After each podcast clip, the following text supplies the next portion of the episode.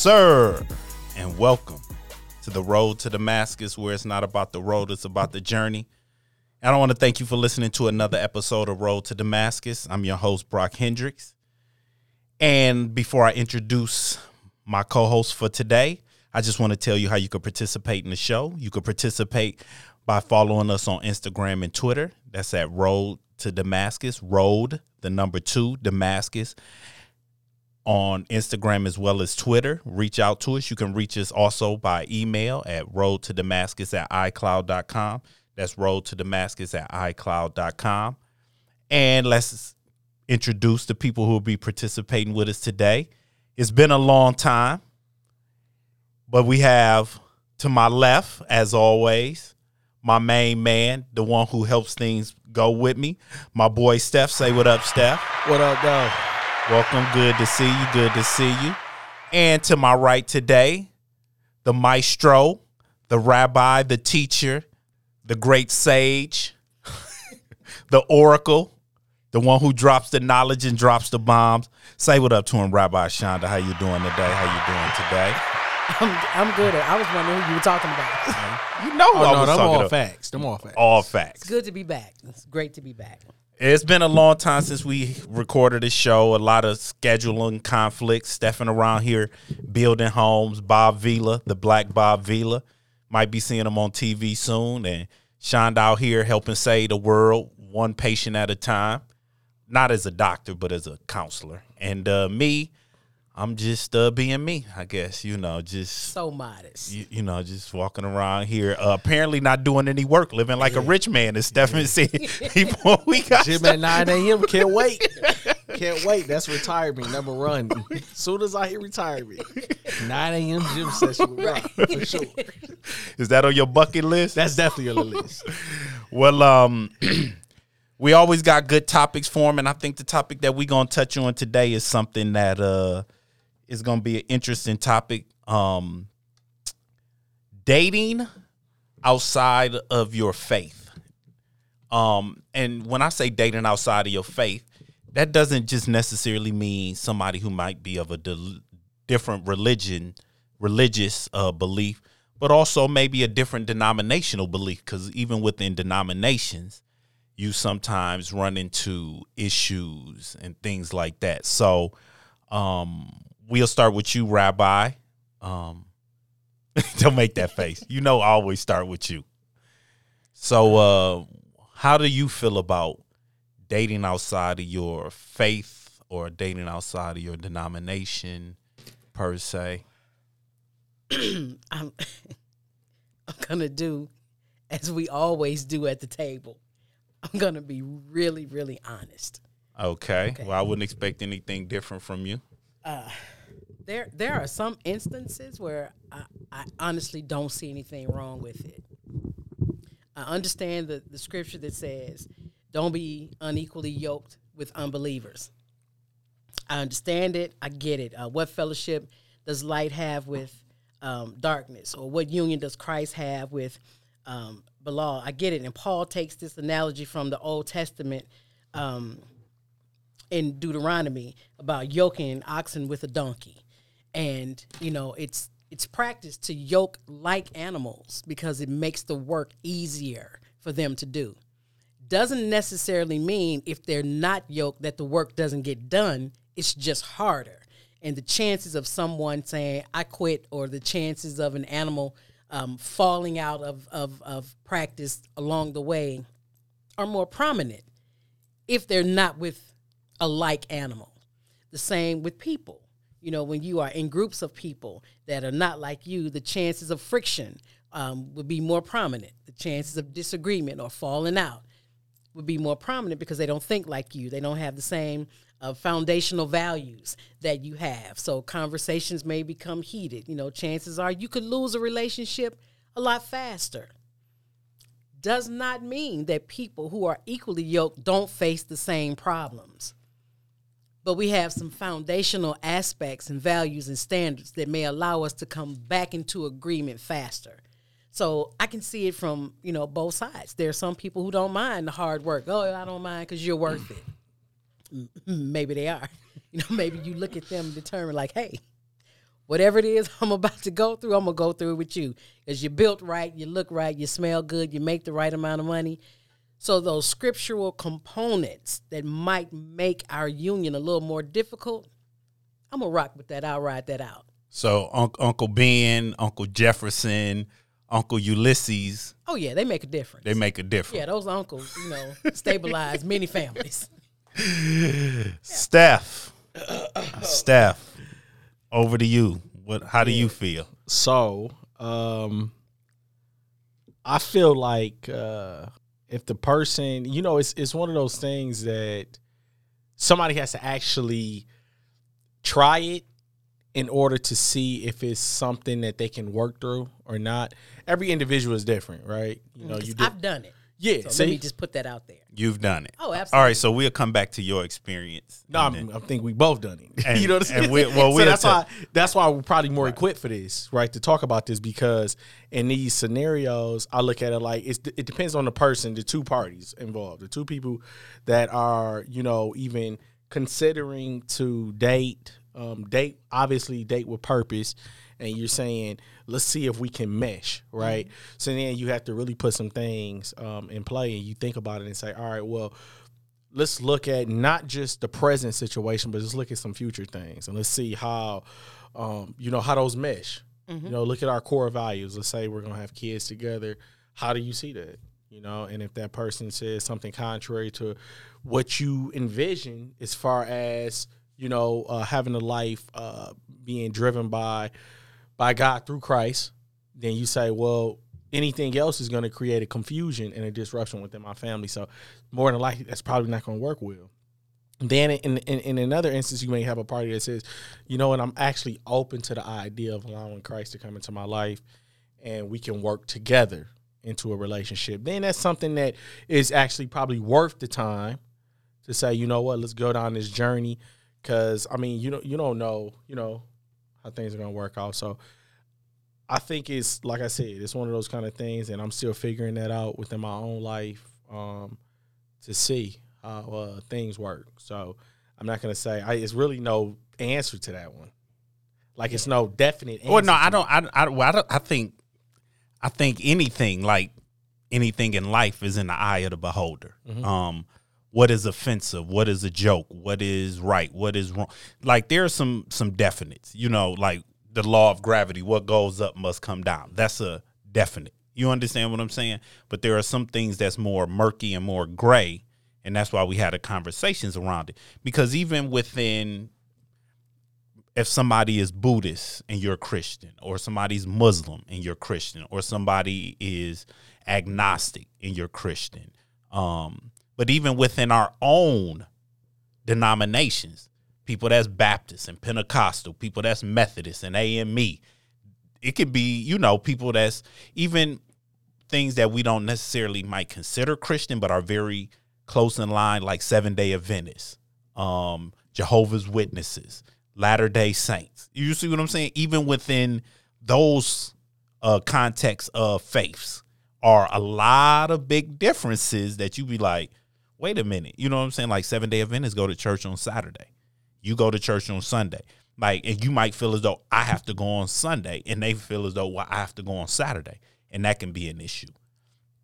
You know how, how people baptize. Well we baptize in you know what i'm saying? You start arguing about that. We, we baptize in jesus name and we baptize so within those contexts it can even cause more division. Um so that's how i tend to look at it as far as what goes on with it so You know, it's. I was thinking as as you guys were talking, it's it's amazing to me that under the umbrella of Christianity, we consider each other to be unequally yoked.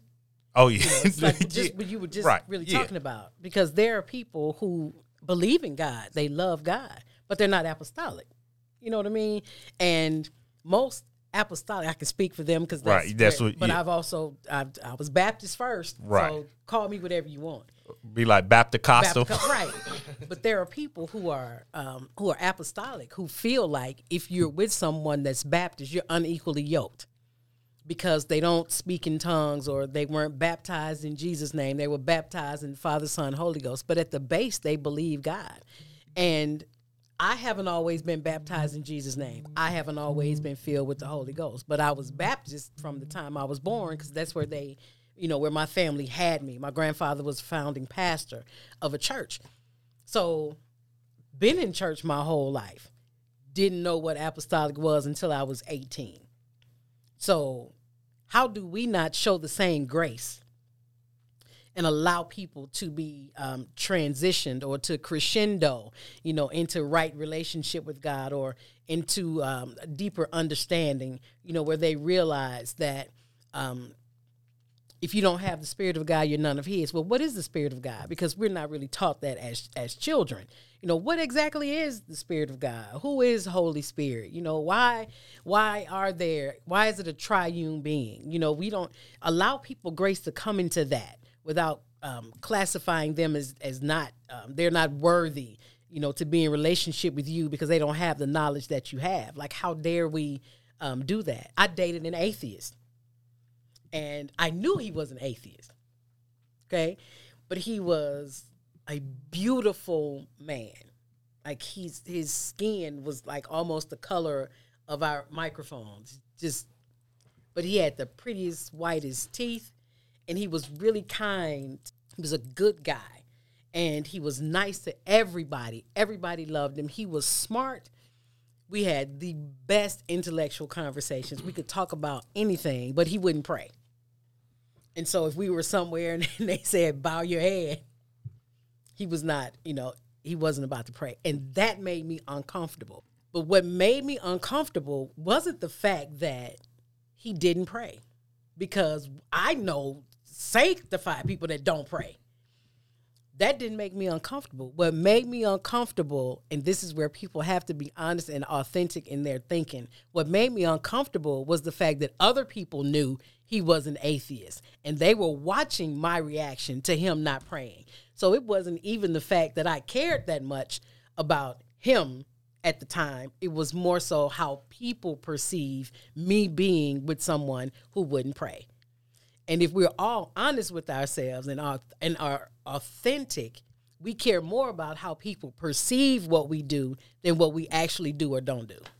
Oh yeah, well I even think that's um even comes down to sometimes with how somebody looks. Like we might really be feeling somebody, but they ain't they, cute. They ain't cute, and then we'd be like, "Man, I really like them, but I can't take this person around my people." They'd be like, "This you? Right? They This you? shred me. Right? Yeah. Like, oh, okay. Well, uh, love is blind, I guess. You know what I'm saying? So, go ahead, Steph. No, I mean, uh, just to go off of the points like what Shauna said, I've, you know, dated a Muslim girl, you know, and yes, very beautiful.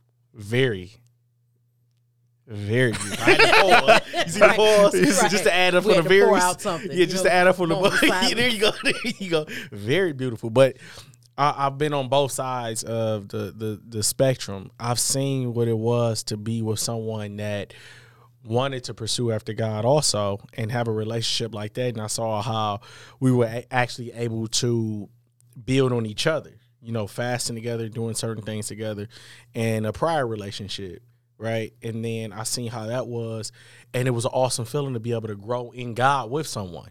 Then you go from that to um, talking to somebody that can't, where it sounds like it's, it's almost as though you filter what you say to make them feel comfortable.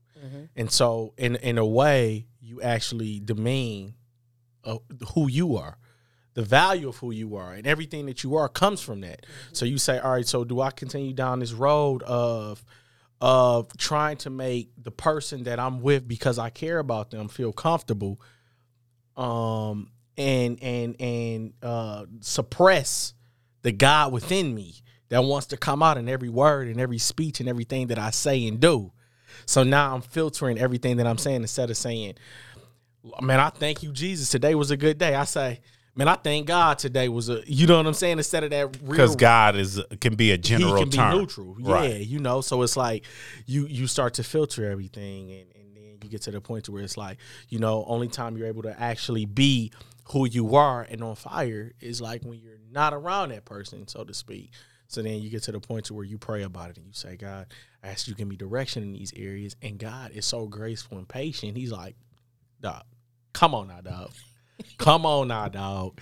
You like you going you gonna just filter, you gonna filter this, and you know he's so he like I said he's patient with us, so he gives us time to figure certain things out, mm-hmm. and then he says, "Listen, I you you make that prayer and you say, hey, listen, is, is, is this supposed to be for me or how's this gonna work?" Then you you're at a crossroad where you have to make certain decisions, and every decision is unique. So this what we're talking about is not for every single person.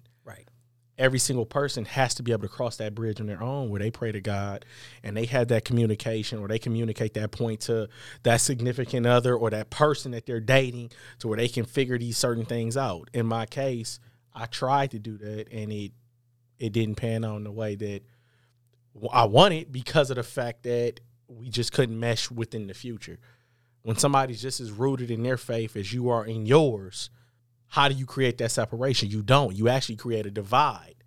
So only thing we do is prolong our suffering by not talking about it in, in ways. That's all we do. So in my in my situation, in my scenario, that's that was the outcome of it. But that's not to say that it wouldn't work. You know, if you have somebody else who who may not be, you know, I think I, I use the term or use the example of like um, you know, foundational values is like with the iPhone. You get a new iPhone, you go take this iPhone and they say, hey, listen, you got to do a master reset. You reset it, you erase all your content, it goes back to the manufacturer settings, Right. which those are the default settings. No different than us. We have default settings also. Same thing that we were raised up with, with our foundational values, foundational beliefs, those are our default settings. Right. So the truth is, down the line, when the road gets rough, because it always gets rough at some one point or another, we're all gonna go back to those default settings. Absolutely. So the person that you're talking to, you have to be able to understand that some of that is still gonna come out. Some of those little things were I thought that was no, that that's still in there. That's still in there. So if you're gonna be patient enough and that person is willing, you guys can work that out. If not, then you're gonna still be dealing with the same thing, and it's gonna create a, a divide within your family, divide within your children, and even in-laws, so to speak. So, I mean, that's Yeah, I mean, you you run into scenarios where everybody um can be offended on the outward bound. Oh, why are you dating this guy that's not this? Or why are you not dating that guy that's that? And things like that. So I think we run into those type of situations. But one thing that you brought up, Stefan, that um I wanted to kind of uh touch back with because so what if you, the default setting part? So you know, like, what if a person? Because a lot of times you can meet a person who isn't. They was raised Catholic. They were raised Muslim. They were raised in a Buddhist home, and they don't even practice it anymore. But the minute that you get into a relationship with them and y'all start talking about having kids, now all of a sudden it's like, well, if I had kids, I would want my kids to be raised this way. You'd be like, you don't even do it.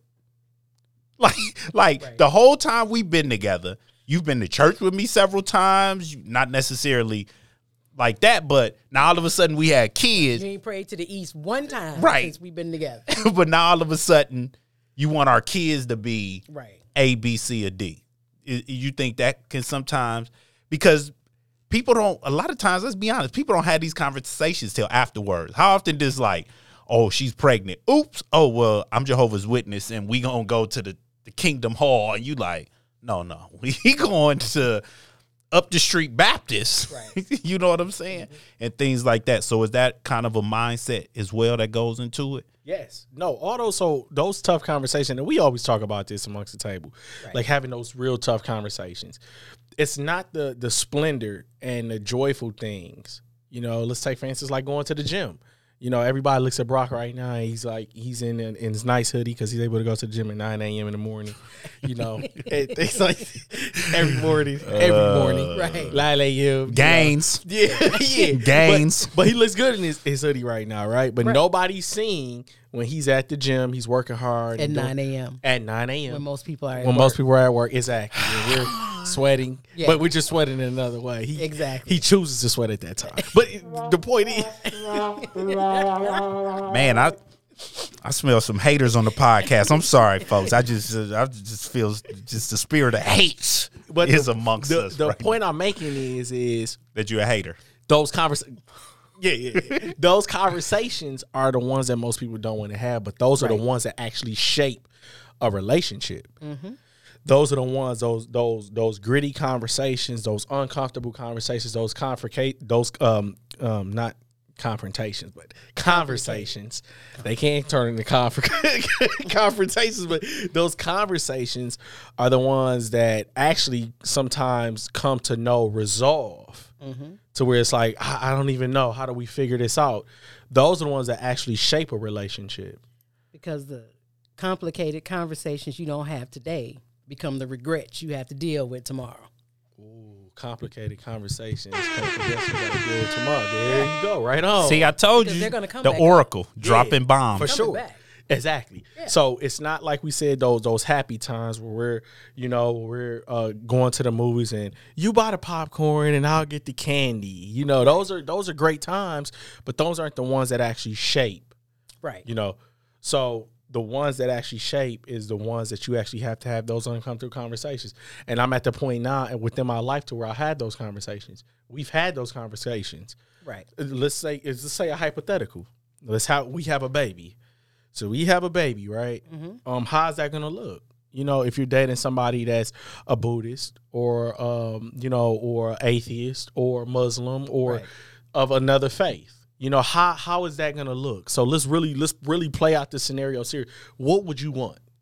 And then you say it, and then the person says, "Well, I, you know, I want to take the baby to get dedicated. Well, I want to take the baby to get, you know, blessed. With, and I don't, I, you know, I don't really know how every single uh, religion plays out within that, but you know, I've seen in certain cultures in, um, what is it, the uh, Catholic, to where the dude during like COVID was like splash the baby straight, dunk the baby in the water. That, that would play out with me too well. No, that's not going. Yeah, I saw that. Yeah, that wouldn't play out with me too well. You know, so it's, it's those kind of scenarios where you got to really think about. All right, so how are we going to raise a kid? Because majority of the time, if you know the the dad is away and the mom is usually, you know, eh, I mean, eh, I'm not saying this is the mm-hmm. ideal household, but you know, households have changed in in different ways, and which is great. But who's ever with the baby the most is going to have the most impact, mm-hmm. right? So if that person that has, you know, you guys are supposed to be both raising this child up together, if your core values aren't the same, you create a confusion within the kid. Right. You do because the kid literally gets the the jail of both of them, and if it doesn't jail, then it's like water and oil. You know, not a kid is confused, and you're wondering why. What's this confusion within the kid? This kid Yeah, one month we doing a consecration for the church that my dad go to, and the next month we doing Ramadan for the faith that my mom believes. and- Exactly. And, I'm just hungry. exactly. I'm just I'm just Exactly. hungry. Yeah, the baby so- like I'm just hungry. So it, it really it really creates no resolve within the child, nor does it create a resolve within a relationship and a union between that man and that woman, or you know the relationship. So it becomes difficult. Right. You know, so I, I mean, like I said, it's really no no um like playbook for Right. something like this. You can you can have someone who is of the same faith as you.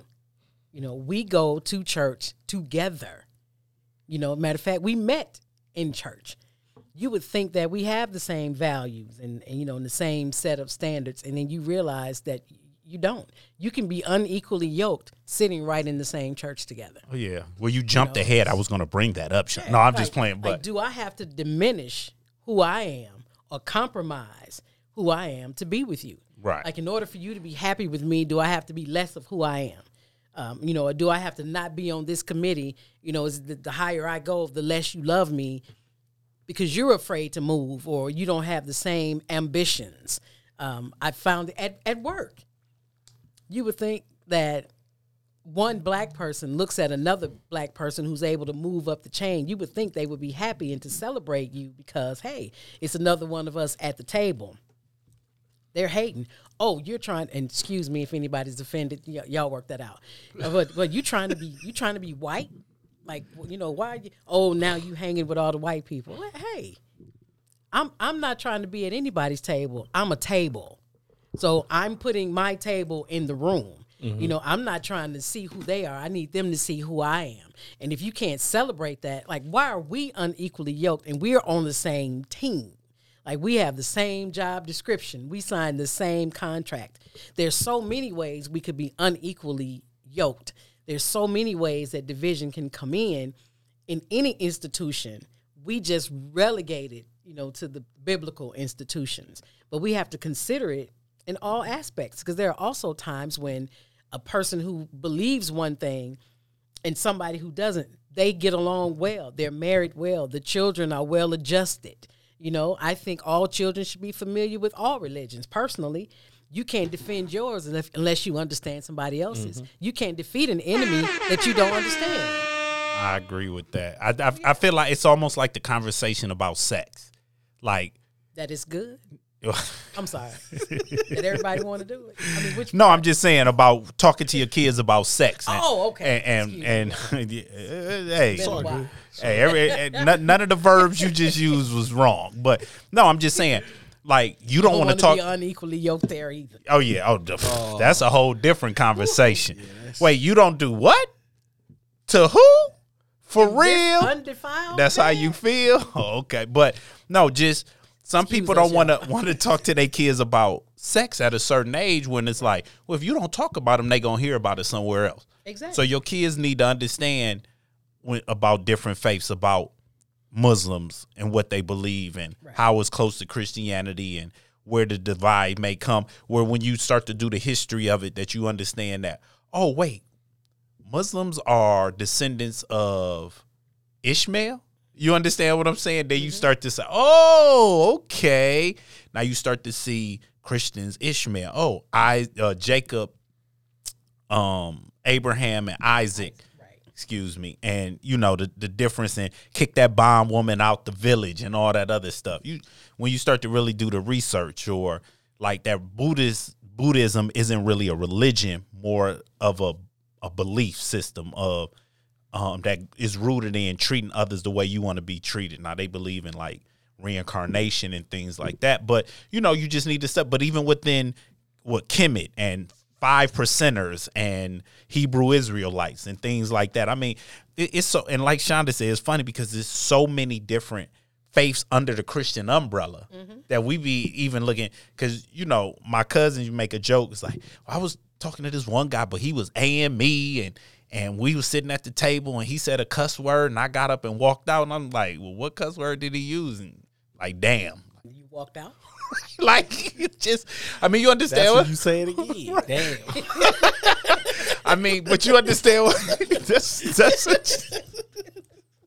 but I mean, but it's like, so you believe he believe in the the bet the the birth, death, and resurrection of Christ as do yes, and he believe oh and and it's like, but you make it seem like we're just because you know you was raised Pentecostal or apostolic. It was like we don't mess with Baptists. They smoke, they Right. drink, they do all of this, and then and then so at some point you meet somebody because think about it, Shonda and Stephen. When we were growing up, teenagers, think about your late teen years and your early 20s mm-hmm. You wasn't checking for faith. You wasn't checking for what they believe, all that other stuff. How do they look? Do they do something for me? And then and then we went through that phase of a lot of babies popping up, and then that's when you started to learn, like, wait, wait, wait, you what? Huh? You you you want to take my baby to what church? No, we don't do that. And neither one of y'all go to church.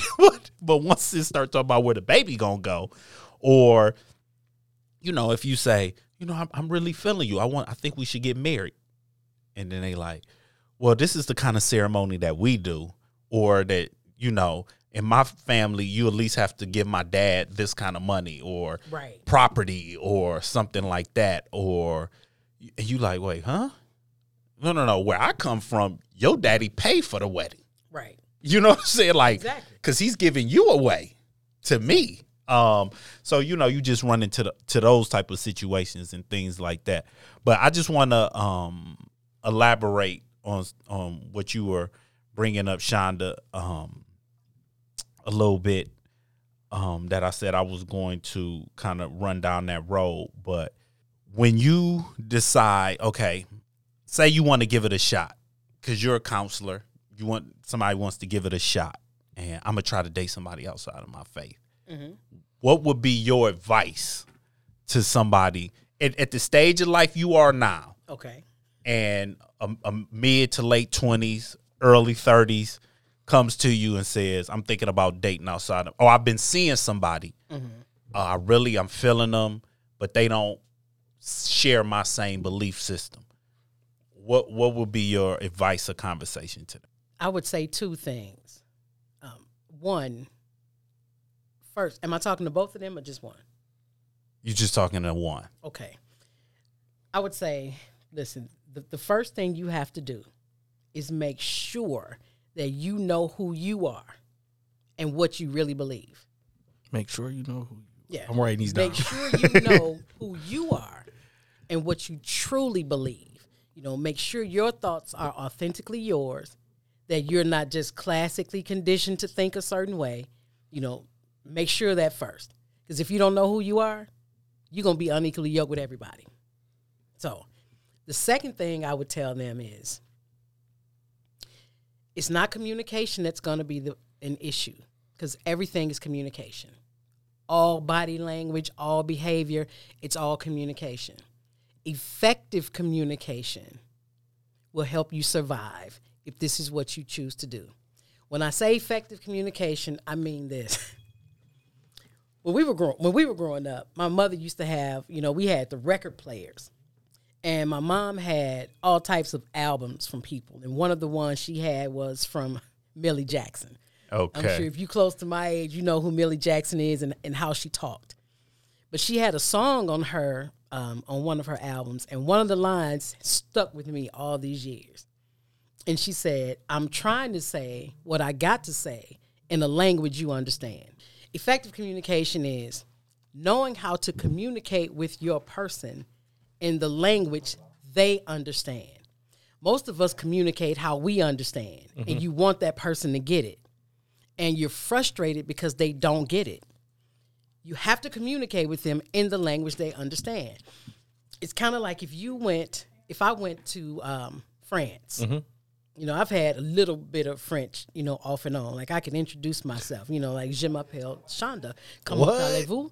You know, or if I was in, I would, you know, ouvrez la livre, you know, so they would know what I meant. Or if I asked for the Eiffel Tower, it, it Eiffel is the same whether I'm over here or over there. But if I was looking for like uh, a, a bathroom and I walked up to somebody who only spoke French and I was like, "Where's the bathroom?" They wouldn't know what I was saying because I'm not communicating to them in the language they understand. So it would just be confusion. It's the same way in a relationship. You have to know your partner's, you know, their language. You have to know their love language. How do they speak? How do they understand? Because your job first is to understand and then try to be understood. Communicate with that person in the language that they understand. They will in kind communicate to you in the language that you understand. So then there's no discrepancy. We are clear on where we are, and then you're better able to decide how to go forward. I think that's one of the issues um, in relationships, period. Everybody's communicating to each other how they feel it, how they understand it. Nobody's ever going to be able to relate to you like that. Ah, right on. So I think I think um I probably you know I think my biggest thing would be uh and I'm speaking from uh experience. My biggest thing would be to not compromise yourself.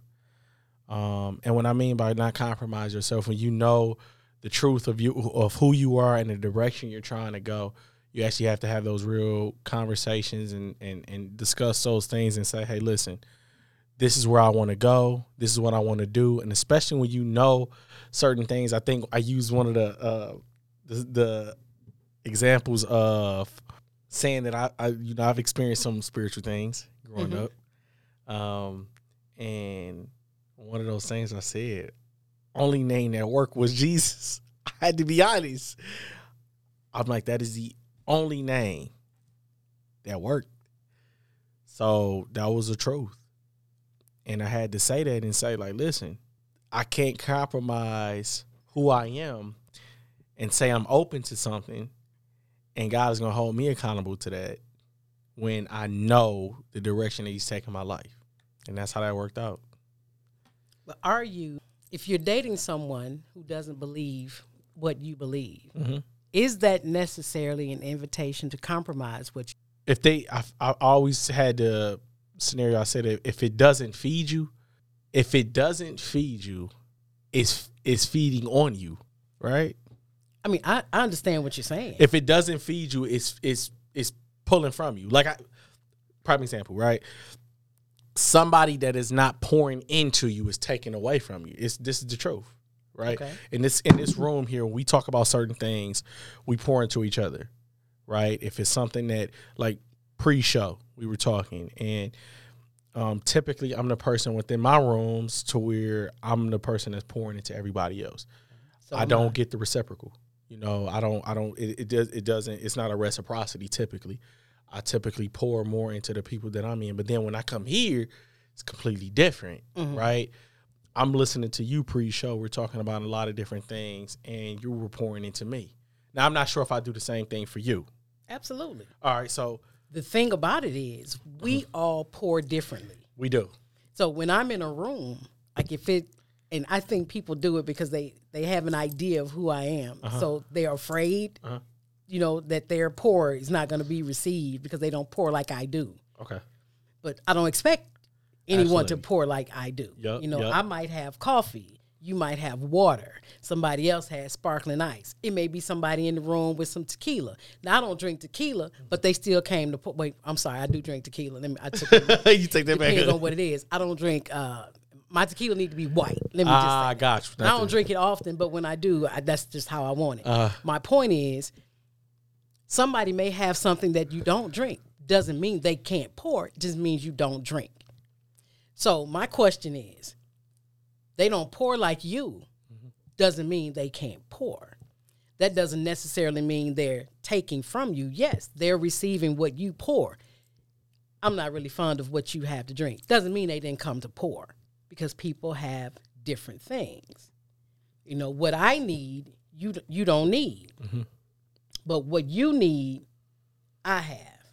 Absolutely. What I need, he has. So everybody's cup is out and everybody has something to drink.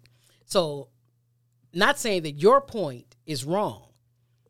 I'm just saying there may be people in a room who are pouring out a lot and just not able or don't have a taste for what's being reciprocated Got you. not necessarily that you know okay there everybody's taking from me and you know nobody's able to pour oh yeah they're able to pour i just that's just not i don't drink that Right on. See, on Road to Damascus, you get conversations like that. We get it for free from Shonda. That's that's the the way she do it for us. She she dropped nuggets like that. Her and Stefan. The way y'all was just talking was like Stefan was in session, and he was really trying to get a greater understanding.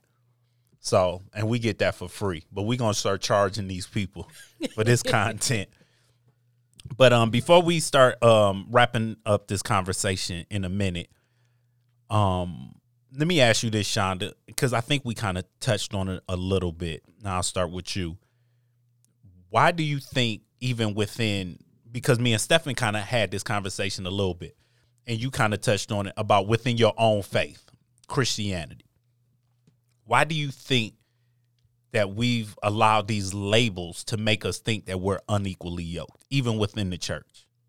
Like, have we just gotten to a point where it's like, um, I often think about in the book of Acts when Paul showed up, and it was to me, I always say that was the very first convention. And Paul show up and they meet, the apostles meet, and they like, uh, well, the Gentiles be getting saved. So how do we deal with the Gentiles? And they told Paul, well, tell them they need to get circumcised and they need to follow the law. now remember this, no sterilization. You telling grown men right that they gotta get circumcised. and then follow the law. And it was like at that point you start to see little corners. People go to their corners. But even with the epistles, Paul wrote epistles to different churches because not every church had the same, Same issue. issue.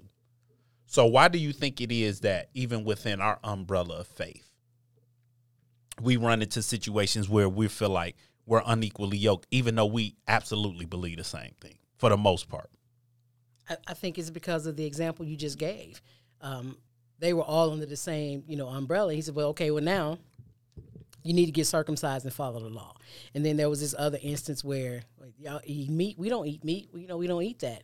And then um, God shows him a vision and tells him, to "Rise, you know, kill and eat."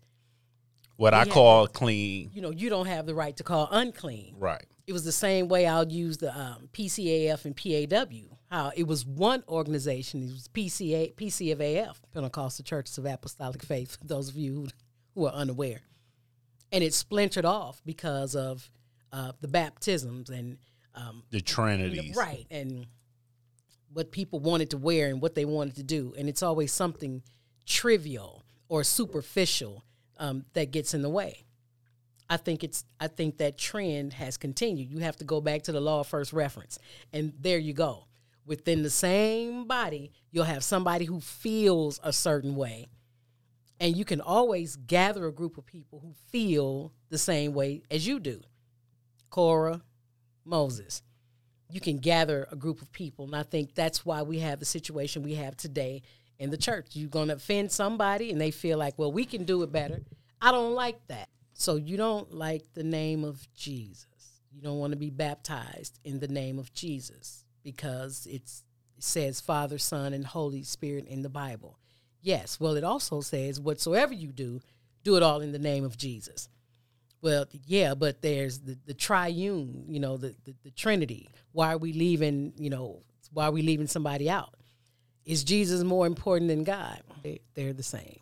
He was Father in creation, Son in redemption, Holy Spirit in the church. Just like you are, um, if you have children, you're a dad, an uncle, and a nephew, but your name is Stephen. Me using your name doesn't take away any of your titles. It actually identifies all of you with one name. I think this is the reason why there's division right now. Oh, I'm unequally yoked because I don't believe what I don't believe it as you believe it, but I still believe in Jesus. I just think I can wear my earrings and the necklace around my neck. Doesn't make me unequally yoked because I don't go to your church. I don't see it as you see it. Vantage point and perspective have to be considered, but not to the point where we consider people to be unequally yoked. I think if we stick, just stick to the truth, because there are people who believe the truth. Their facts are just different. Facts change. The truth never does. Bam, man.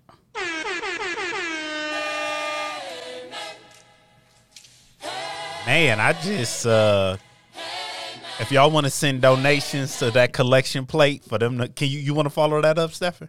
Yeah, I, I, I think it's Of uh course he does. Steph was like, yeah, that was a good point, but uh yeah, no, I think I, I I I believe it's a lack of relationship, lack of uh, rela- Relationship. lack lack of relationship uh, causes us to create and and enforce frivolous uh, points. Um, that's pretty much if you think about certain things. When you have a deeper relationship with God, you even question your own things that you were taught. Now it was certain things that we were brought up under under tradition and religion and certain things, and a lot of those things I've been able to drive out of myself the deeper relationship I get with God. When people go back and forth about certain points and oh God this and you shouldn't wear this and you shouldn't wear those are frivolous points. How are those driving us closer to a relationship with God?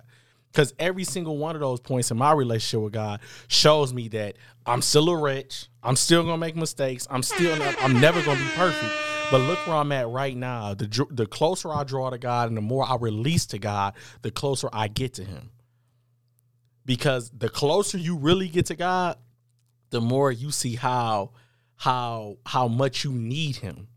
How how how you see your imperfections like looking in the mirror every single day we look in the mirror we see ourselves and somebody else sees something more beautiful in us look good but then you look at yourself and be like no but you see this one side on my ear and i don't see that you're looking at yourself too close because we look at ourselves in depth. But look at that relationship with God, then He begins to reveal more of us to ourselves.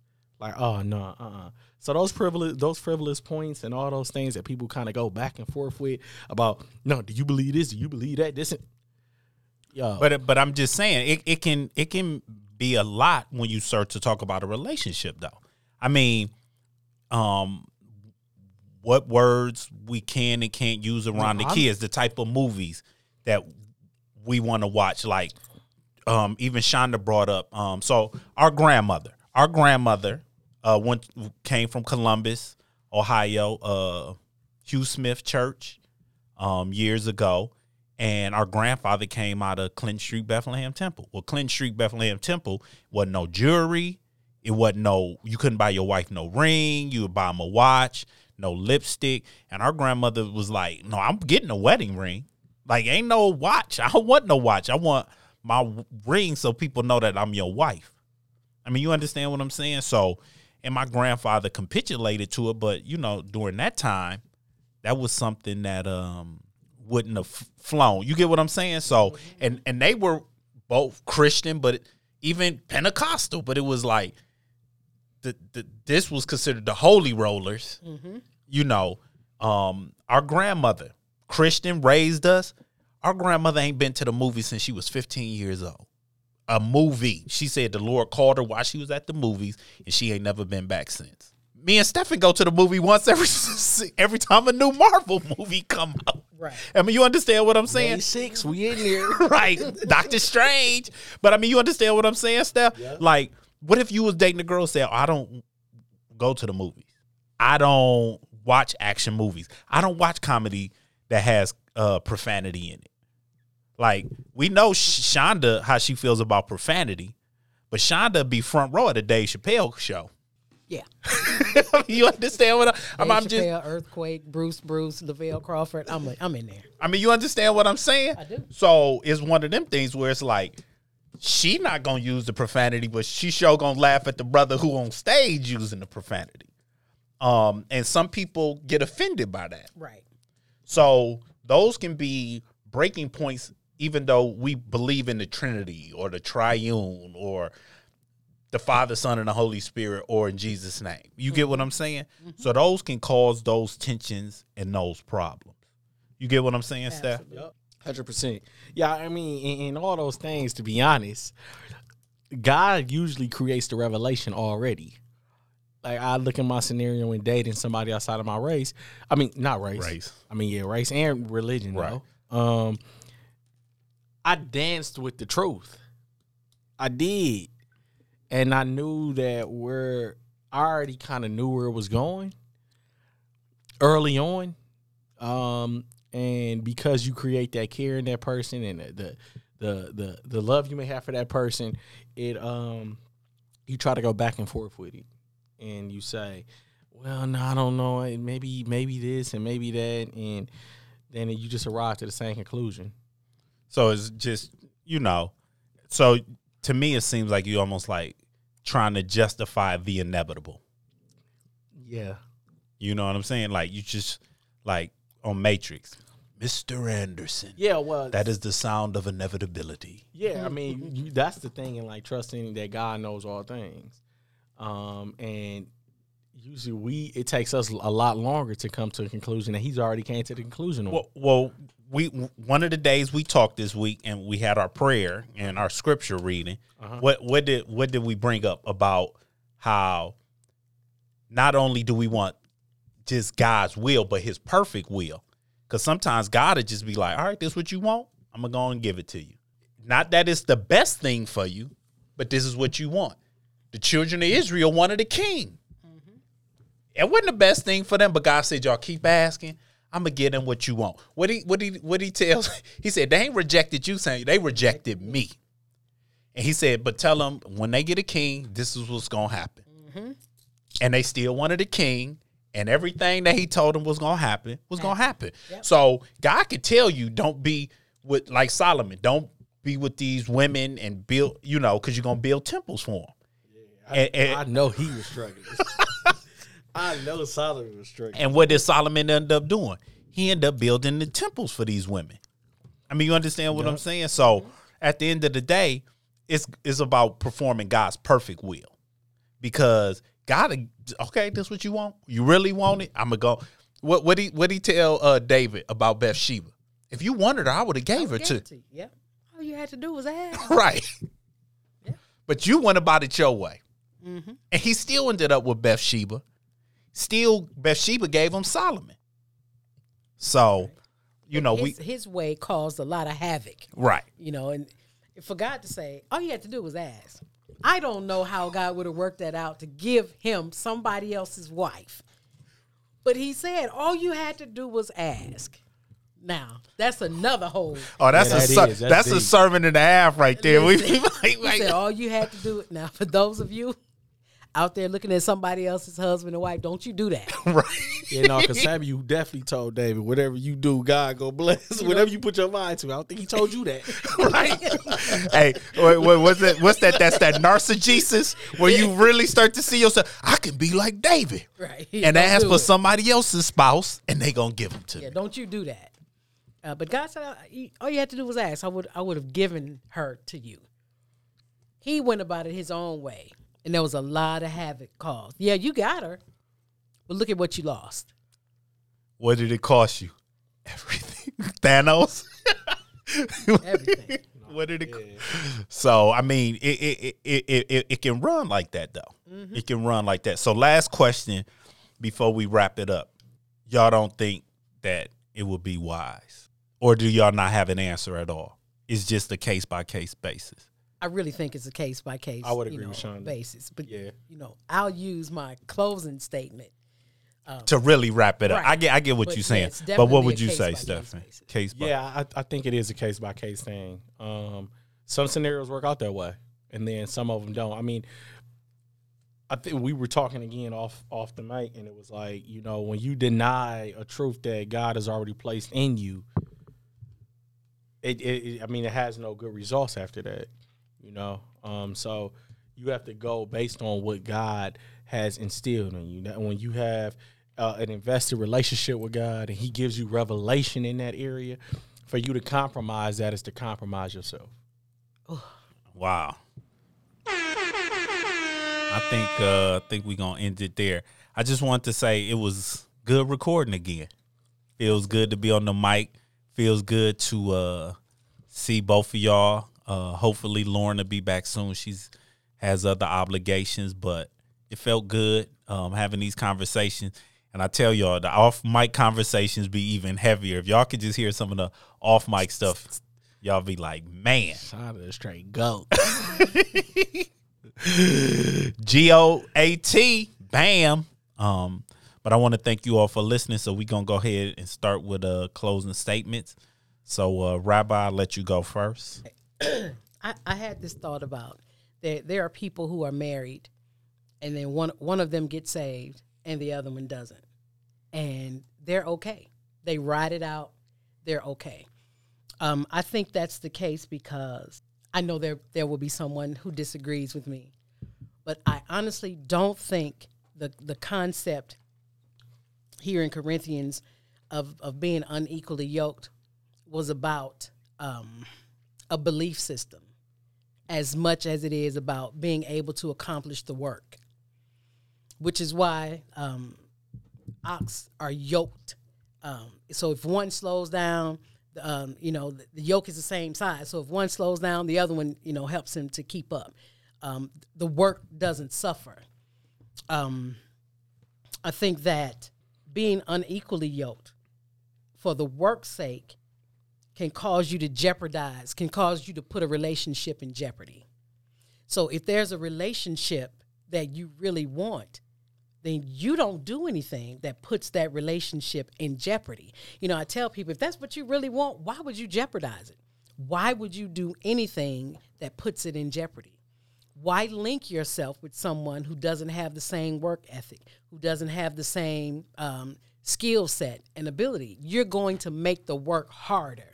It doesn't mean it doesn't get done, it's just harder. We conceptualize that for marriage because now you've just made a vow with someone that we're going to be on the same page. if you marry someone and they don't have the same belief system as you, you have just made your journey harder. That is why it's important. I think it's essential to be equally yoked. You just have to decide where it is because there's a fine line uh, with trying to make someone be like you. That's not the goal to create another you. The goal is someone who has the same work conceptualization when it comes to ministry, when it comes to the work of God, when it comes to uh, being uh, able, being available to God. You need someone on those same lines, not necessarily someone who believes every single thing as you. Because people have to have grace to grow. They have to have grace to come into who they are. They have to have grace to develop in their um, their walk with God. So we have to be careful that we don't put people in a box where they can expand, where God can expand their territory past what you think it should be. It's for the sake of the work.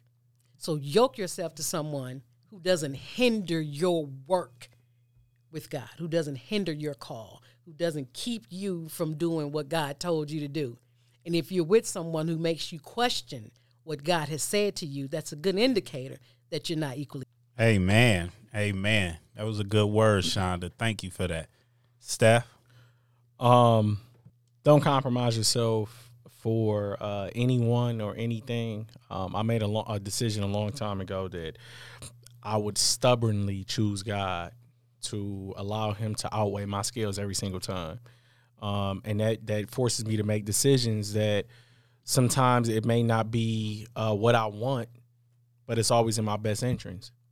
Um, so I look at it like uh, invest in that relationship with God more than you invest into someone else, and everything in your life is always going to work out. Sometimes I can make decisions that it, it looks, uh, you know, on, on, on a temporal level, it looks good, but then when you look at it with the longevity of something, how is that going to look? The our our decisions are always uh, for a present decision. God makes decisions for present and in future. So if you want to see how your life and, and, and want to see or fathom your life in the future, typically you want to go on those decisions and always you want to go on those decisions that God has for you. So within that, um, I have to examine myself and yes, the decisions are very difficult. Uh, the decision, and I'll speak on myself, decision for me to, um, you know, move forward and not date – uh, a beautiful woman and a very nice and caring woman that I was dating on, on a different religion from a different religion was very difficult. Uh, very difficult actually. Um, and I think Shonda pointed out this uh, a, long time ago. What do you do in something? I think it was like prolonging suffering. And so, do you prolong that suffering to arrive to the same conclusion six months, a year, or five years down the line, to where you're you're in a deeper hole to it's even more invested and now you're really hurt or do you decide to make that decision early on and you really lay it all out on the table? And you have those uncomfortable conversations the ones that somebody might walk away from and say you know what? This is not what i want and you may lose that person. But would you rather lose that person now or lose that person later? That is the key of prolonging suffering. You, you might as well go through it might as well go through it now instead of delaying in those conversations. So, um, in everything, just like you know, I I do, and I promote uh, trusting God in those decisions. You know, pray to Him and ask Him, and of course, He's going to communicate with you the best way that you know how to communicate. He's going to communicate with you that exact same way. So God communicates me within that way, and He gives me those revelations. And plus, He's a lot more um, patient with me than I can be with someone else. So trusting God. Hey man, thank you, Steph, and thanks for being uh transparent about what you're what you've gone through, as well as you, Rabbi. Appreciate the open conversation, but that's what we do on the road to Damascus. Right. Um, perspective. Perspective is funny because me, Shonda, and Stefan are sitting in this studio right now recording a show, but the way we're sitting, each one of us is looking at something different. So if you ask Shonda what she sees, she's like, "Well, I just see a plain white wall." And if you ask Stefan what does he see, He say, "Oh, I see uh, some paperwork. I see some some cubicles with some papers in them." You ask me, I say, "I see a computer, a laptop, uh, a Pistons jacket, things like that." So wherever you are in life, your perspective is what your perspective is. And at the end of the day, the person that you end up with should have the same perspectives that you have. Matthew, Mark, Luke, and John all had different perspectives on who Christ was, his life, and the way they wanted to tell his story. They were all talking about the same Christ, but just telling it in a different way. So just make sure that the person that you decide with has the same trust system, even though y'all perspectives might just be a little bit different. So, with that being said, I just want to thank you all for listening to another episode of Road to Damascus, where it's not about the road, it's about the journey. And until next time, thank you for listening and God bless.